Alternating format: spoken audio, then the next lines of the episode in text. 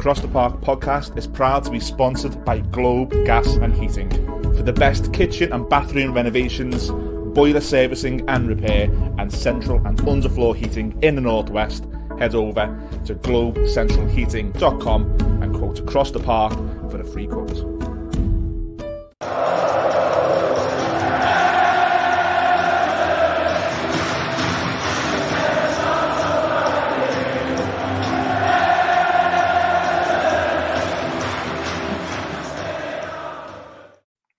Hello, everybody. Welcome to Across the Park podcast, a very special edition of Across the Park podcast. Our big mate is back. I've had him on the podcast in the past, and I'm going to give you, Super Kev, the same introduction that I gave you last time. This man walked into Everton Football Club in March 1999. There was a vacant Superman's cape. He put it on. The rest is history. One of my all-time favourites, Mr. Super Kevin Campbell. Kev, thanks for joining us. How are you doing?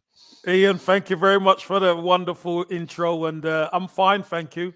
I am fine. You know what? I'm a lot better now, Ian. Now that Sean Dyche is in, and the team look to be going in the right direction. But we're going to cover that. But I'm I'm fine, mate. I'm good, thanks. Good, good. We are going to get there, Super Kev. You're right. Look, what I do want to do before we move on to to this season is last time we had you on was last season. We done a derby preview. Um, at the end of last season, when you were watching Goodison Park and you were watching the supporters connect with the team, beating the likes of Chelsea, Manchester United, Newcastle, Crystal Palace in those atmospheres, did it take you back to 98, 99? Of course, it did. It took me back. Um, look, I know how how much this this football club means to the fan base, and you know Everton being in a little bit of problems you could always rely on the 12th man, and the 12th man showed up. You know, the the uh, I was a little bit envious, I've got to say, Ian, because you know the welcome the team got, you know, with the blue flares and people turning up early. You know, the, the fans realized that the team really needed them, and and they showed up and they played their part. And the scenes at the Palace game were, mm-hmm. were you know, if, if ever there was a game to sum up Everton season, it was the Palace game, wasn't it? First half, nothing could have gone worse. And then second half, Everton come to the table and and and score three goals, and it was an incredible comeback, win and stay up. And to see people on the pitch, etc., was was amazing. Yeah, that, that Palace game is something that, you know, for all the wrong reasons, really will stay with me forever. Um, it, it was just the relief of, of being on that pitch. And I think what we'll try and get into the theme is, is when you were, were, were captaining our club and scoring goals to help our club. Uh, like, why are we back in in this situation? So, I think if you look at this season, Kev, and we've spoke to to numerous people, we spoke to to supporters, we spoke to ex players, and and everybody seems to have a different opinion as, as to what's gone wrong. That maybe says to me that there's a number of things. Do you think that there's a number of things that have all collectively happened that have put Everton once again going into April in a relegation fight? I would say so, Ian, if I'm honest with you. Um, but for me, the biggest issue was selling Richarlison and not replacing him with goals. For me, that goals change the team if you stick with Richarlison in this team, I don't think Everton are in problems because you hmm. score mm. goals. But you take him out and Dominic Calvert Lewin, we, we, know what the problems is at. I don't even want to, you know, dwell on that. Problem Everton haven't had anybody up the top end of the pitch who can consistently be there and score goals. And any team in the league who doesn't have that are going to struggle. So it's it's been difficult. Look, we, we know there's been problems at board level. We know the fans haven't been happy. We know there's been problem at squad level. Uh, another changing of a manager where you know sad to see Frank Lampard go, but hey, listen, the record at the end wasn't great. Needed maybe a change of a, a different face and somebody who really can work with what they've got at the end of the day. Because I mean, January transfer window was was an embarrassment, wasn't it? Mm-hmm. And I think that got the mm-hmm. backup of a lot of Evertonians, got my backup, and uh, you know I came out and spoke out about the, the team and the board, etc., etc. Yeah. Um, but you know it is what it is. At the end of the day, it's crazy, but Ian, everybody needs each other. You know, the, the family is dysfunctional, but everybody needs each other because as much as you you go fans are, are upset about the board, you still need the board to be in position to give the new manager support and you know didn't get it in the transfer window but he still needs to bring the new manager in to get the support try and get the, the team on a better footing and i think i think the team are on a, a decent footing right now yeah, I think where we are is, is a lot better position wise than where we were maybe, and I don't mean to be disrespectful, but where we probably were under under Frank Lampard.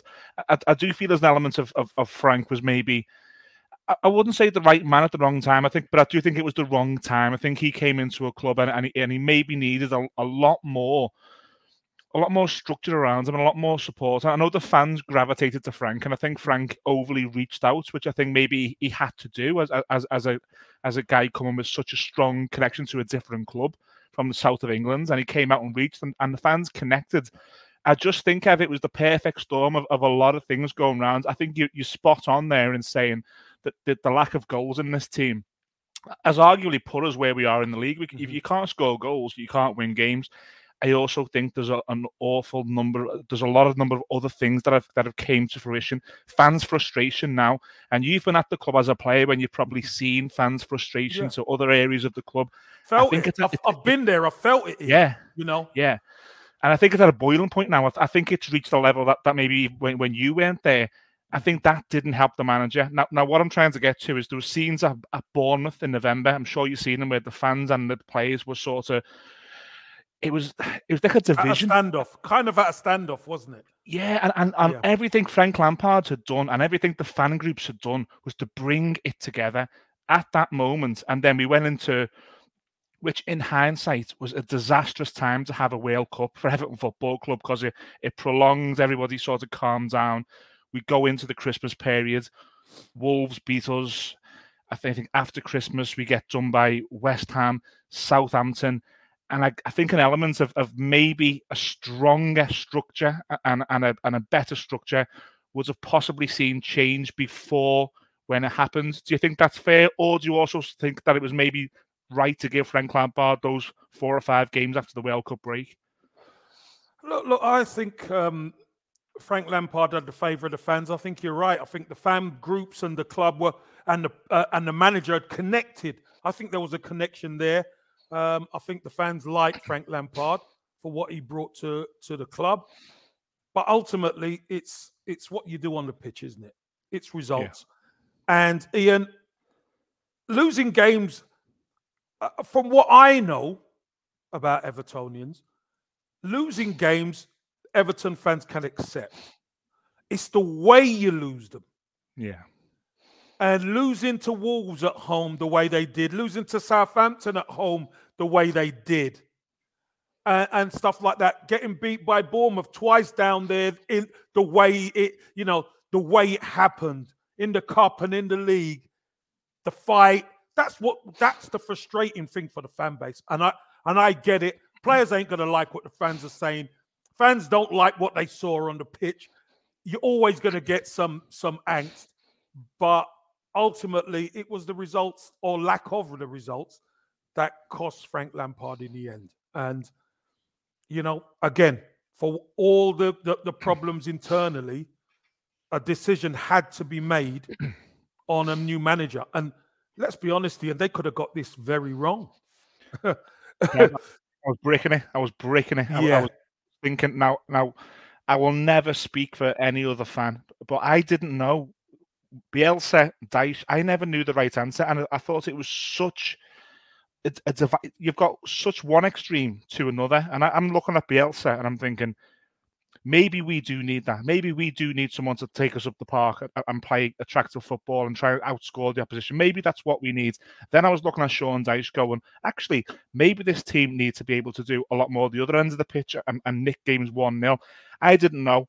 I was terrified. I was absolutely terrified. I think the point where I started getting really worried was the Southampton game. Um, if, if you recall, there was a sections of the fan base, and, and not all of the fan base, but a section of the fan base on a sit-in protest after the game. I think Sky Sports News, uh, a Soccer Saturday, when it when full time hit at Goodison Park, they showed the anger of the crowd towards the players. I was there. It was toxic. what's it like for you now? Now, I, I know boyhood Arsenal, and I, I know Arsenal so close to your heart, but I will, cons- I do consider you an Evertonian. I really mm. do. What's it like not only as an Evertonian, but as a former captain of the football club to turn on Sky Sports and see those scenes? Well, a lot of the time, Ian, if I'm honest with you, I was commentating on it or I was covering the game. Hmm. So to look, you want harmony. You you want you want everybody to be on the same page, win, lose or draw. But to see the dissension, uh, to see what was going on at the football club, and, and listen, I'm, I'm the first to say, Ian, I don't. I think some poor decisions have been made by the board. I've yeah. said it. I've said it on Sky. I've said it on radio. I've said it here. You. I'll say it here. I truly believe some really poor decisions have been made. Everton have spent, you know, five, six hundred million quid, and they're worse. They're in a worse yeah. position. So obviously, that's that's there's some bad decisions that have been made, and you could argue who should be on the board to who shouldn't, and all that. But ultimately, Ian, what it comes down to is results on the pitch. Mm. And what I was seeing on the pitch wasn't good. And yeah. the frustration, I was frustrated. So, how all the Evertonians in the stadium were and must have been feeling because they've been through it too many times. Sometimes you've got to draw a line in the sand and say, hold on, this is too much. And, and, and obviously that's where the vent, the anger gets vented at the board, etc. Listen, I get it. And a lot of ex-players get it because we've been there on the pitch. We've you know, we've we've heard when the fans ain't happy, and we've heard when the fans are happy. You've got to take both uh, and and keep that balance. But there was just such an imbalance at the football club here, and it, it wasn't nice to see. No, and, and look, I, I, I feel it almost every time I turn my phone on and, and, I, and I, I type Everton in Google. It's terrifying because it's almost like a bit of a prank. It's it's it's like it's like at times one of my red mates is is sending April Fool's jokes because you go from, you know, where we are with the money and the directors of football, the amount of managers that that we have, it doesn't work out. It's quite embarrassing when you look back at it. You then go into the Southampton game, where again, I, am I'm, I'm not going to say what's right or wrong here, and I don't expect you to, but a statement comes out saying that the the chief executive has been headlocked and the board can't attend a game. That's embarrassing as an Evertonian to have a conversation with another fan about. And now you get into Everton have potentially breached FFP, and I'm worried about what comes next. It just seems like a never-ending cycle. It's it's gone. It's past borderline scary now. It's scary, and again, what I'm, what I'm trying to get as, despite your opinion, and I, I don't expect you to give me your, your full opinion because I understand your work in the in the media and you're an ex-captain of the football club. But do you understand that the the the all together now motion at the moment, and a lot of fans think it's time for change. Do, do you get that? One hundred percent. And and Ian, whether you like that opinion or not, I'm going to give it because Good. at the end of the day, I am a, I'm an ex captain of the football club, and you know I, I do have a lot of love for Everton Football Club. And listen, there's there's things that are going on that as a fan you're going to question. Yeah. You, you if if You'd be crazy not to question what's going on. Yeah. You know, especially when the owner comes out and, and says certain things out in the press, and then it comes, it's that that's not true. Yeah. It, it's not the case. So as a fan, you're thinking, what's happening at my football club? Yeah. What's going on? And and you're right to think that. So again, I look at what two things. What's what's to be done? Obviously, new manager came in, had to be done, and there needed to be funds made available to the new manager to help make a difference. One of two things happened, and let's be honest, Sean Dyche was was announced. We knew he was the manager, and he got announced. he got announced in the in the evening. I mean, it's it's it's crazy, Ian. It, this Stuff what's going on shouldn't happen. And as for the headlock, listen, I don't know what went on. It, it, it turns out fans were saying it never happened. There's been no, there's been nothing since. Yeah, that's the worry. Yeah. You know, nobody's been charged. Nobody's been said, yeah, I, I done it. Oh, it. It was a joke or, you know, it was misinterpretation. Nothing's come out. So again, this this is just driving even more wedges between the board and the fan base. Sean Dyche comes into is coming to this with with his backroom staff, and he's got to try and get the players on on side. Ian, it's a big job. It really is a big job to try and get Everton back on the front foot. But I tell you what, Sean Dyche has, has put Everton on the front foot. But what he's also done, I think he's got the fan base believing again a little bit. I'm not saying they're all going to believe straight away, yeah. but I'm telling you now, going back to basics ain't a bad thing because no. I know what the Evertonians like. The Evertonians like a team who are committed. And yeah. under Sean Dyche, this team are committed. They run, they tackle, they get stuck in. And we've even seen more than one goal lately. So, you know, they are playing for the manager. So, again, we know what's happening upstairs. We, we can't put our finger on it, although I get the movement. Yeah. Not happy. Gonna shout them out 100%. Of course, when things ain't going well, that's gonna happen. But I think a little bit of that has been ta- taken down a notch by Sean Dyche and the playing staff getting results.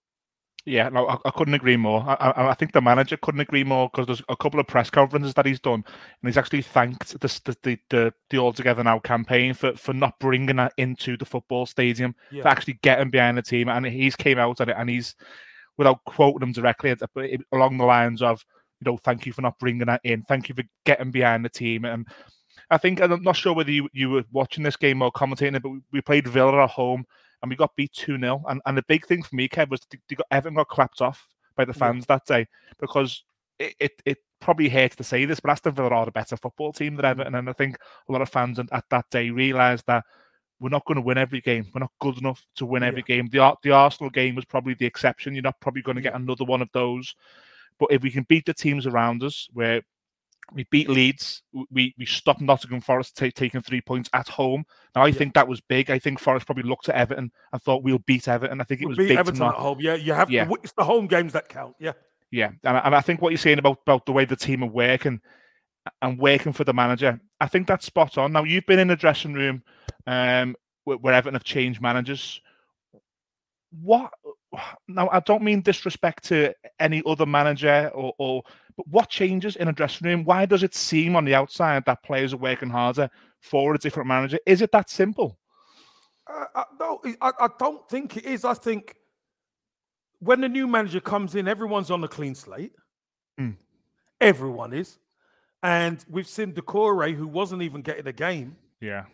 Uh, under Lampard in the end, all of a sudden come into the team and he's looking great yeah. scoring goals. He's looking like that midfielder Everton signed from Watford, who can get up and down the pitch, put his foot in. He's an all-rounder, isn't he? Yeah. Um, you know, uh, and done really well. So I just think there's people talk call it a bounce or you know a lift or whatever. I just think at, from a player player's point of view in the dressing room, everyone's on a clean slate and everyone's got to prove themselves again because the new manager doesn't know you in a sense.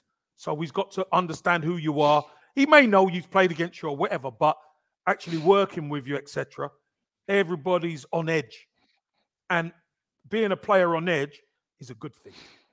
Yeah, and, I suppose as, well, going back to Doucouré, maybe some players just need that fresh start. Maybe some players are just going through the motions, are, are trading Monday to Friday, and they maybe know they're on the bench or they know they're out of favour. And all of a sudden, this new guy comes in and you score one goal, and this guy plays you again the following week. I think that's what we're seeing with Doucouré. Um, what I would absolutely love is you to be 27, 28 again and coming in on deadline day and putting the cape on. It's unfortunately not going to happen. I think Dominic Calvert Lewin, uh, I think it's it's plain to see that there's there's issues injury wise there, fitness wise. I don't know whether we can get him back for the length of time that we probably need him to play and score goals. Demarai Gray has played up front, and I think Demarai Gray's been very selfless whilst not scoring the goals that we probably need. Ellis Sims came on at, at Stamford Bridge, and and, and I, I don't think it's right for for us to say Ellis Sims is, is the answer. But how important could that be that Everton now have a young striker who showed he could score a goal going into this running? I, I think Ellis Sims is is the key. If I'm Mm. honest with you, and I don't want mean to put pressure on him, but I think whether it's coming off the bench, whether starting certain games, I think because of his size and the way he plays, he likes to play on the shoulder. He likes Yeah. to run in behind. Dominic Calvert-Lewin likes to do that, but Dominic Calvert-Lewin's more of an all-rounder. I think you, if you play to Domin, if you play to Ellis Sims' strength, you saw the ball from Doucouré, early ball to him straight away, and you know, look, let's be honest, that Chelsea defense are no mugs, Yeah, and and the way he went through, you know, he just brushed people aside. Koulibaly. Koulibaly, he was one of the best defenders. was Yeah, one of the best defenders in the world, Yeah. arguably at, at one stage. yeah, He just breezed by him and he coolly slotted it um, uh, past past the Chelsea keeper. That that tells you everything. Obviously, he's, he's waited his time, played at Anfield, but I don't think he got enough support at Anfield because when Liverpool are attacking, you tend to find the team sit too deep, couldn't Yeah. get enough bodies around him. Ellis Sims, I believe, is is, is going to be a key for, for Everton this season because when teams get tired, you can bring him on with half an hour to go, 25 minutes to go, and you've got to feed him, but he will stretch the pitch and he will, as he's shown, he can cause problems. So, you know, what a nice tick in the box for for Sean Dyche. You know, I I, I honestly think if there's no Dominic Calvert-Lewin, there might come a time where you have to play him and um, or him and Demarai Gray up top. You could play Gray in behind, just in behind him, and you could play Ellis Sims up top. He's not a back to goal merchant. He's Yeah. not. He can do it, but he's not a back to goal merchant. He'd rather be on the side where he can get early ball. And you've seen he's quick, he's direct. And you know what, Ian? Most importantly, he's hungry. I Yeah. think that's so important. He's, and he's got good size. So I think Sean Dyche will, will will use him in the correct way now. yeah. Look, look you, you saying that makes me smile. He's came in at Anfield and, and not scored a goal, and then he's came in in a big game and scored. It sounds like that story's been written before, Mr. Super Kevin Yes, Campbell. I think yes. I've heard this before. Look, there's enough there's enough games um, to to not really overly panic. I think Everton play four teams around them. We, we play Crystal Palace, we play Leicester, we play Wolves, we play Bournemouth. There's there's 12 points there for me, Kev. There really is. I think Everton can go and get 12 points. I think we've got a difficult run away from that. I think Spurs probably the worst time for them to roll a dice from the new manager. Those players will be buoyed to maybe stick it to Conte. I think Manchester United will be tough. Brighton away will be tough. Man City at home, tough. But there's 12 points there for me. And I think if we beat the teams around us, we take maximum points, maybe even take 10 points, I think we'll be okay. How do you see the running going, Kev? Do, do you think Everton will be okay? Yeah, I do. I think Everton will be okay. I think Everton have got the fundamentals right, Ian. The fundamentals are key. You've got to be able to defend well. And, and you know what? I want to, I want to, I want to say, big up to Michael Keane. Michael Keane's coming, and before Michael Keane, I was just, I was just waiting for a mistake to be made, Ian. If I'm honest, because he just wasn't confident enough. Obviously, he's worked with Sean Dyche before. You know, him and Tarkowski, they've played together. They know the system that Sean Dyche wants to play. And he's really virtually been flawless at centre half. And, uh, you know, Conor Coady has to has to take a back seat. So, Yeah. sometimes these things happen and these things work out. You know, I, I just, for me, I just think the home form is going to be the key. The 12th man's the key. They might have to win one game away from home, Ian. They might have to win one game away from home because I know the away form hasn't been great. But against Forest, where probably Everton could have won the game, but Yeah. you know, Forest Forest are decent at home and they've beaten some good sides at home. So Yeah. to come away with a point, two two, I thought was a really good result. But they might just have to win one game away from home. Um, don't care who it's against, as long as they get it done. But again, it's going to be Goodison. The fan base at Goodison have to play their part. And I think Everton are going to be okay. Yeah, no, that's it's reassuring to hear somebody who's been at, at the at the fighting line, the front line, doing it for us to say that. Um, Kev, it's been an absolute pleasure. You probably noticed me smiling throughout this podcast. You you, you were actually one of my favourite players, and I don't want to make you feel old, but I was growing up as a as a worried teenager when Liverpool were were doing what they were doing, and Everton weren't too good. And you came in and sort of give us give us someone to say, well, we've got Kev, we've got Kevin Campbell, and yeah. that was fantastic. Yeah, I've earned all these years, mate. So don't worry about. It. I've earned them. Believe me, I've earned them. So I'm, I'm, blessed enough to have no pain in my body. I'm all right. Um, I'm blessed enough to be able to to come on and speak to you, Ian, about about such a fantastic football club like Everton. I just wish, I just wish and hope everybody could slowly come back together. Obviously, with with a few more wins, I think, um, I think there will be changes uh, at board level at some stage. Um, I know the fans want it ASAP, but I think uh, it's going to take a little bit of time um, because nothing happens very quickly at Everton. Let's be honest. So I think no. it will take a little bit of time, but I think it will be done. I think people realise now what has to happen it's a perfect way to end the podcast. The, the, respect me and my friends, whoever Tony's have for you, is is is almost second to none. It's been an absolute pleasure. I hope everybody who's watched this and listened to it on the audio podcast has enjoyed it as much as I have. Super Kev Campbell, I wish you were 25 years younger, my man, but it's an absolute honour to speak to you. Thank you for joining us again on Across the Park podcast. No, you're welcome, Ian. Thank you very much for having me on. And uh, you know what comes next, mate. Up the toffees. All the best toffees